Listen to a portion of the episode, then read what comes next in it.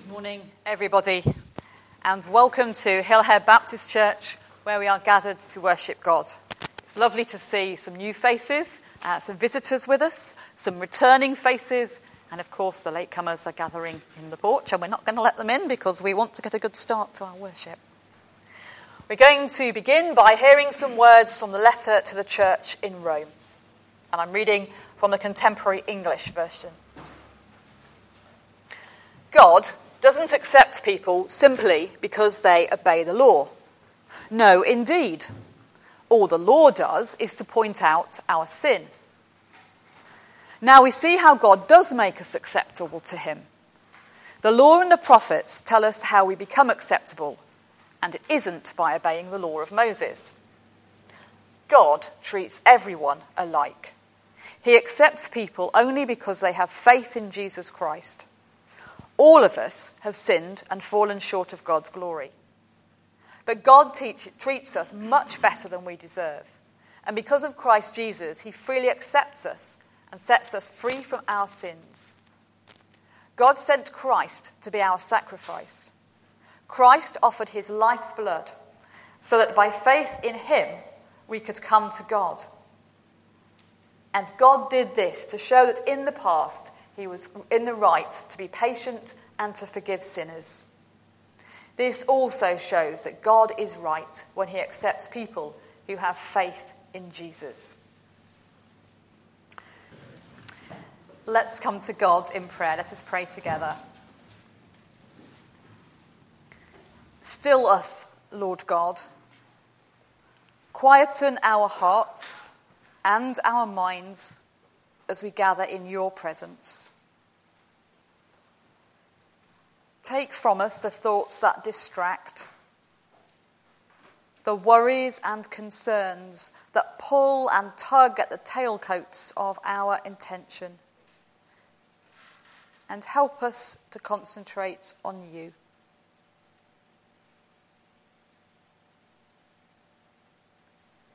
May your Spirit breathe life giving breath into us, working through us as individuals and among us as your body. And may your name be praised in the words we speak, in the thoughts we think, and in the things we do.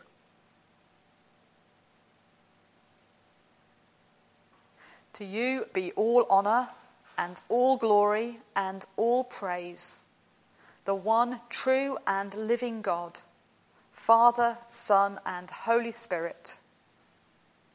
Amen. Our first reading this morning is from Isaiah chapter 35, starting halfway through the second verse. Everyone will see the Lord's splendour see his greatness and power. Give strength to hands that are tired and to knees that tremble with weakness. Tell everyone who is discouraged be strong and don't be afraid. God is coming to your rescue, coming to punish your enemies. The blind will be able to see, and the deaf will hear. The lame will leap and dance, and those who cannot speak will shout for joy. Streams of water will flow through the desert. The burning sand will become a lake, and dry land will be filled with springs.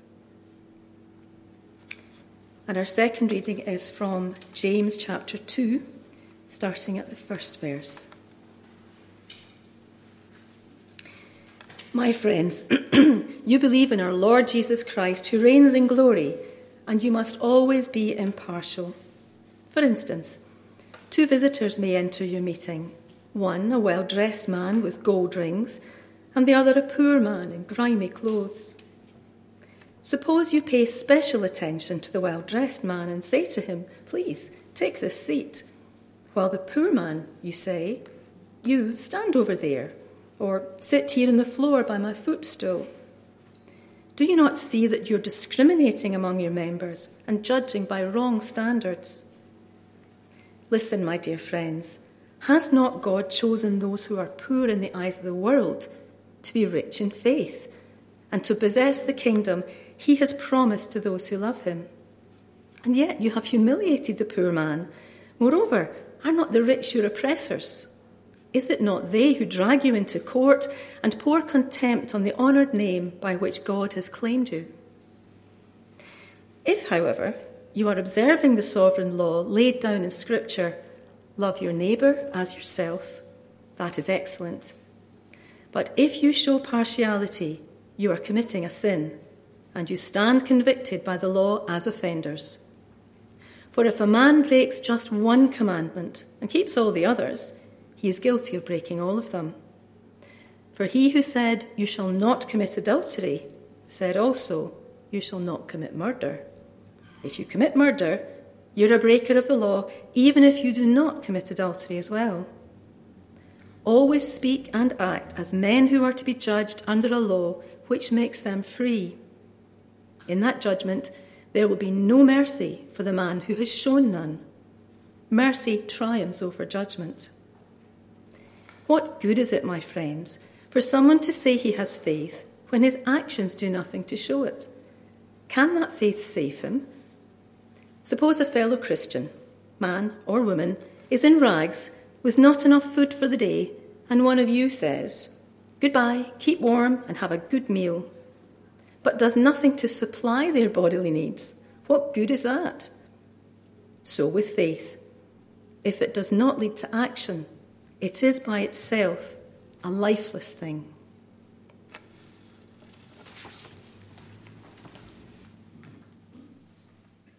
It's no secret that my favourite book in the entire Bible is the letter of James. And within that book, that letter, the chapter I like most is chapter 2. Well, perhaps like is not the right word, but the, the chapter that speaks most to me and that there is a pithy statement which occurs in verse 17 and also verse 26 that for me seems to be the guide to me as a minister, a kind of motto by which I work. That says, in one translation, faith without deeds is dead. It's no good knowing all the right stuff and believing all the right stuff unless it finds expression in every day of our lives. Now, I'm not going to claim that I actually manage that. That would be arrogant and blatantly untrue. But it's one of the touchstones to which I return when I reflect on my life and my work. Does the way I live express the faith I claim?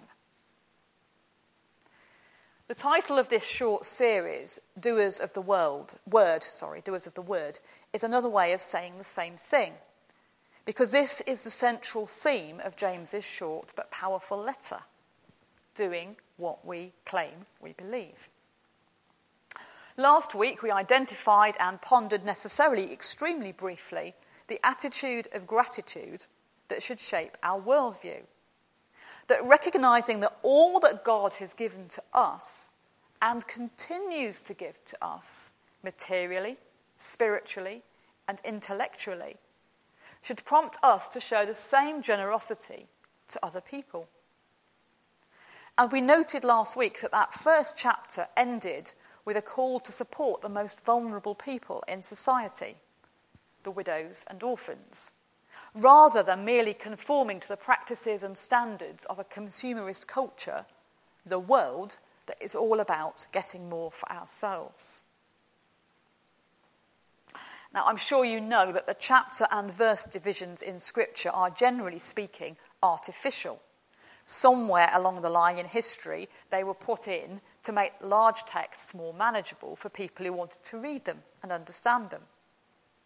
So, what we actually have as we move from chapter 1 into chapter 2 is not a new topic. He's actually carrying on from where he left off. So, the showing uh, generosity towards widows and orphans, caring for them, leads on into where we go next about being impartial. If lives are shaped by an attitude of gratitude, and if that gratitude finds expression in generosity, what does that look like? How do we develop and exercise a form of generosity that is consistent with our faith rather than corrupted by the values of a world in which we live. And so James begins to explore this with this very stark example of wealth and poverty. I love chapter 2 because it's pithy, and actually, do you know, I think there's a slight sarcasm running through that. As he talks about the partiality that is already evident, it must be, in that faith community. Why would he be writing about it if they got it all sorted? Two people arrive and one of them is clearly very wealthy.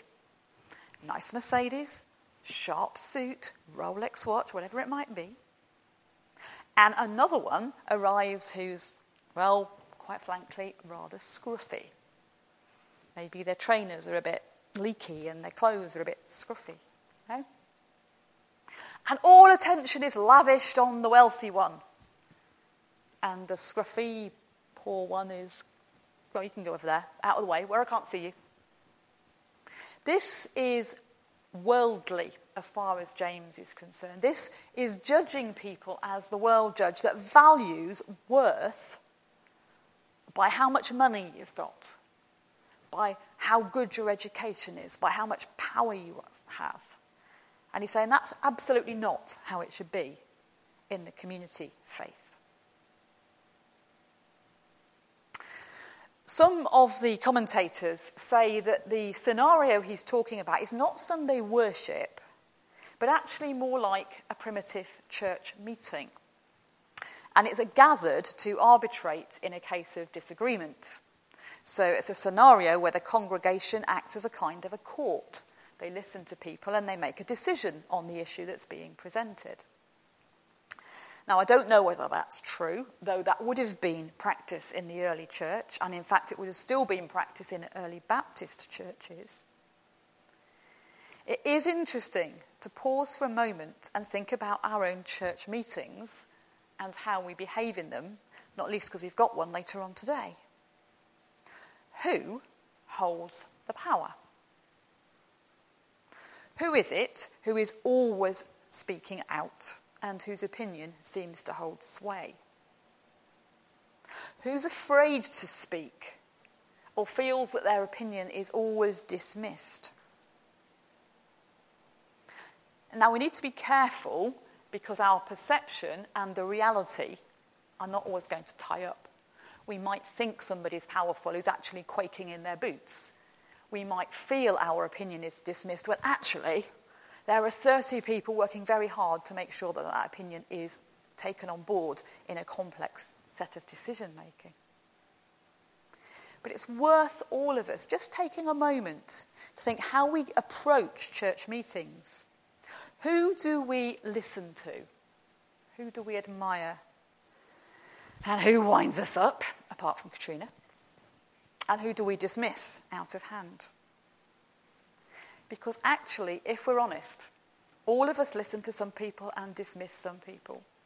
All of us get wound up by some people. That's how it is.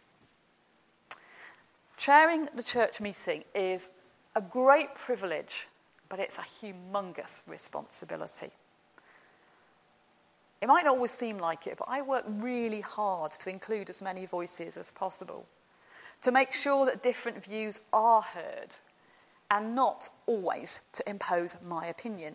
In fact, sometimes we agree to do something that wouldn't have been what I wanted. That's the way it goes. That's when I get it right, perhaps. I don't always get it right. Sometimes I get it wrong because I'm human and partial and I have my own kind of tunnel vision. But I do at least try to be aware of the power that goes with sitting behind that table, standing behind this lectern, and think through what that means.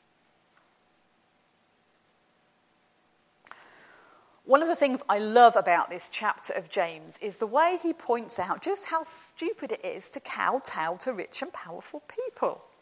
Have you noticed that? Who is it that oppresses you? Who's going to take you to court?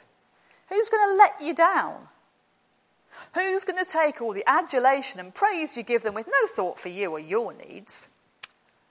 That would be the rich ones, then, the powerful ones. There you are, trying to suck up to these people, and actually they couldn't give a monkey's about you. I could use worse language, but it is a Sunday. They don't care. They'll just take all you give them. They're not bothered about you. The very people you're trying to impress, not bothered. I find that quite salutary, salutary, because that is actually a kind of worldly corruption, isn't it? Society says that wealth and power and education and opportunity are ours to exploit. Society says the people we need to impress the movers and shakers so we can secure our own advantage, seek promotion, get higher pay, more kudos, whatever it might be. But what if it all goes awfully wrong? What if you don't succeed or are let down? What do you do when that powerful organisation goes belly up and takes all your savings with it, or your pension, or whatever it might be? No, says James, the community of faith is to be very different. Criteria of status, wealth, education, and success are inappropriate means of valuing people. Prompted by gratitude to God, you should be equally generous to all people, irrespective of who they are. Well, that sounds all right, doesn't it? We can sign up to that. There's nothing to disagree with. But it's not that easy because all of us discriminate to some extent between people, partly because we relate more easily to some than others, and partly because there are some people who actually make us feel intimidated or looked down upon, or whatever it might be. Very difficult to treat everybody equally and value them equally. I've really wrestled this week with what impartial generosity might look like and how this passage might relate to us, recognizing that on a global scale, everybody sitting here this morning is affluent, educated, and privileged. And in fact, on a local scale, many members of this congregation hold higher degrees, occupy powerful and responsible positions. We are the rich people in that story, whether we like it or whether we don't like it. So, what then does this mean to people who have career aspirations that include getting qualifications? that include securing well paid, rewarding positions. Does it mean they shouldn't? No, it doesn't mean that. But it means they need to be aware of the privilege and the responsibility that brings. What does it mean to those who have low self worth, and there are plenty in this church, even amongst that former group, who say, Well, actually, I'm only a working class boy or girl. I'm only a housewife. I'm only a whatever it is they do. How do we hold together good self esteem with recognizing the privilege that we have and working to develop an attitude that respects all people equally? Clearly, what the letter isn't saying is that we just reverse the status quo. That would be to replace one inequality with another. We don't just go, okay, we'll not bother about rich people, we'll just worry about poor people, because that's still wrong. That's still missing the point. And neither is it about some kind of quota system where on every committee we have to have this many women and that many people under 40 and that many people of colour and so many from that social economic group. Because that's not about impartiality either, it's, it's another kind of distortion because actually what we're saying is being on the committee has some kind of status and kudos about it. It's really difficult. There are no simple answers. And if you've got the simple answers, please come and tell me because I've been struggling with this all week. What it seems to me is that we are given the challenge of valuing all people equally to show to all people the self same generosity and respect we wish to be shown ourselves. All people. Now, there are categories we use quite often, and we think about this identity, uh, our racial identity, our gender identity, sexuality, relationship status, education, occupation, religion. These we all say, these should all be treated equally. Yeah, that's fine.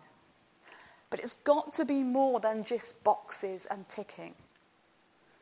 Can I, or can we, show the same generous hospitality to somebody we know to be a convicted criminal and to somebody who is law abiding, for example? Hopefully, we would say yes. So, can I show, or we show, the same generous hospitality to somebody whose crime is fraud or embezzlement as to somebody who shoplifted to feed their children? Can we show the same generous hospitality to a paroled paedophile out on license as we do to a person convicted of death by dangerous driving or a reformed drug dealer?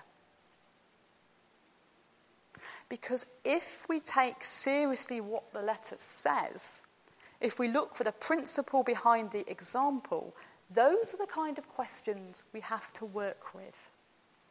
Impartial hospitality means welcoming people that we might perceive to be sinful. Can we show that hospitality to a person whose lifestyle challenges or offends us? Because we believe that the big hearted God, who has shown out generous, outrageous generosity to us, does the same for that person. And dare we remind ourselves of the parts of Scripture that are unequivocally impartial and universal. I wonder what you were hearing in that call to worship from the book of Romans. We find lots of reassurance and encouragement there, but it actually has a sting in its tail. All have sinned. In fact, all continue to sin and fall short of the glory of God. You see, sin is not just rule breaking, be that the church's rules, or the nation's rules, or the Ten Commandments, or the whole of Leviticus, if anybody actually dares to say they know the whole of Leviticus. It's not focusing on those things that actually secretly titillate us, you know, the nasty sins that stir up all sorts of stuff in our brains. That's us actually sinning, I think, then. Sin is about our inability about everybody's inability to live a perfect life that reflects God's glory. All have sinned, all continue to sin, and yet this big hearted God continually forgives us, and by the cross has eternally, once and for all, overcome sin and death and their consequences. This outrageous generosity, born of a love that drew evil into itself at Gethsemane, should inspire us to show the same generosity to others. People who perhaps we perceive as sinful, or less than us, or lower than us, or higher, or better. It's not easy. There will be plenty of times when we mess it up, when our old prejudices or our new anxieties result in us being less hospitable than we would hope. But in James' letter, we get a pretty stern warning. Do you remember the words of Jesus? He said to his followers, Judge not, lest you be judged. James picks that up and he says, Judgment without mercy will be shown by God to those who fail to show mercy to others. As you treat others, so God will treat you. As God has welcomed us, therefore, we must welcome other people without judging, without condemning, without saying that we are superior. Of course, there are injustices we need to continue to challenge. That's absolutely the case. And of course, we need to continue to address what is sinful in our own lives. But what we need to remember, I think, as we read this passage, is in the sight of God, we are the poor person in the shabby clothes who comes to plead their cause in the church or the meeting or the courtroom. This is the person who is powerless. But God impartially accepts us and welcomes us with open arms. And then says, effectively, go and do likewise.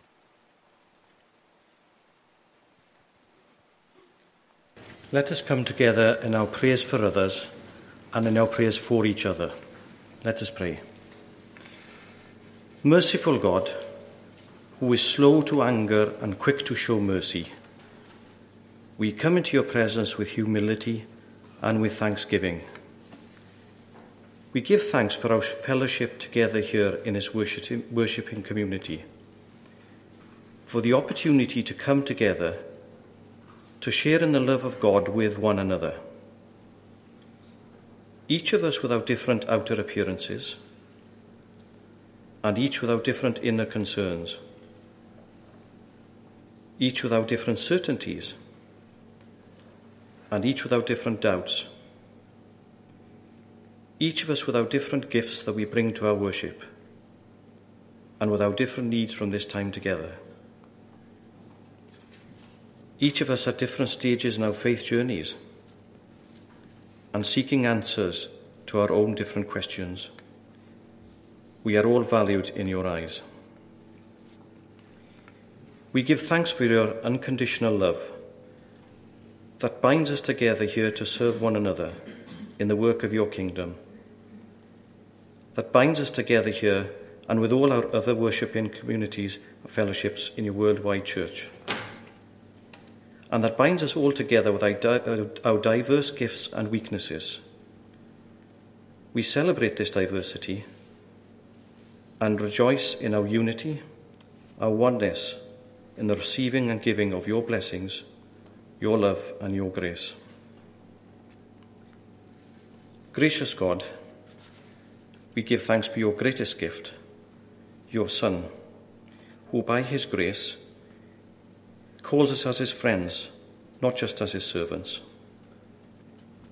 He who chooses as his friends the sick, the disadvantaged, the outcasts, and even those who are his enemies, so that they may become his friends and all who wish to receive his friendship. For it is through his grace alone, and not through our own works, that we can be called his friends.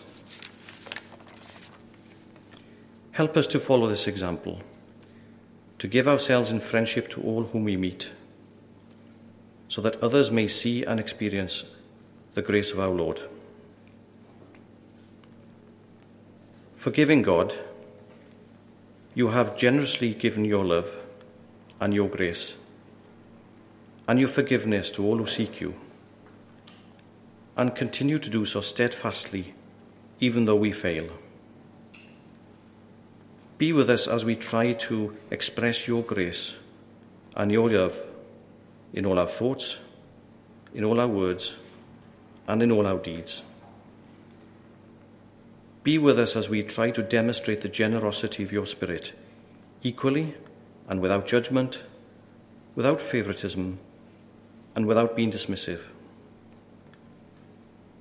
Be with us as we try to live out your grace, so that your love and your grace are not just merely words, but are our faith in action through the person that is your Son, our Lord Jesus Christ. Amen.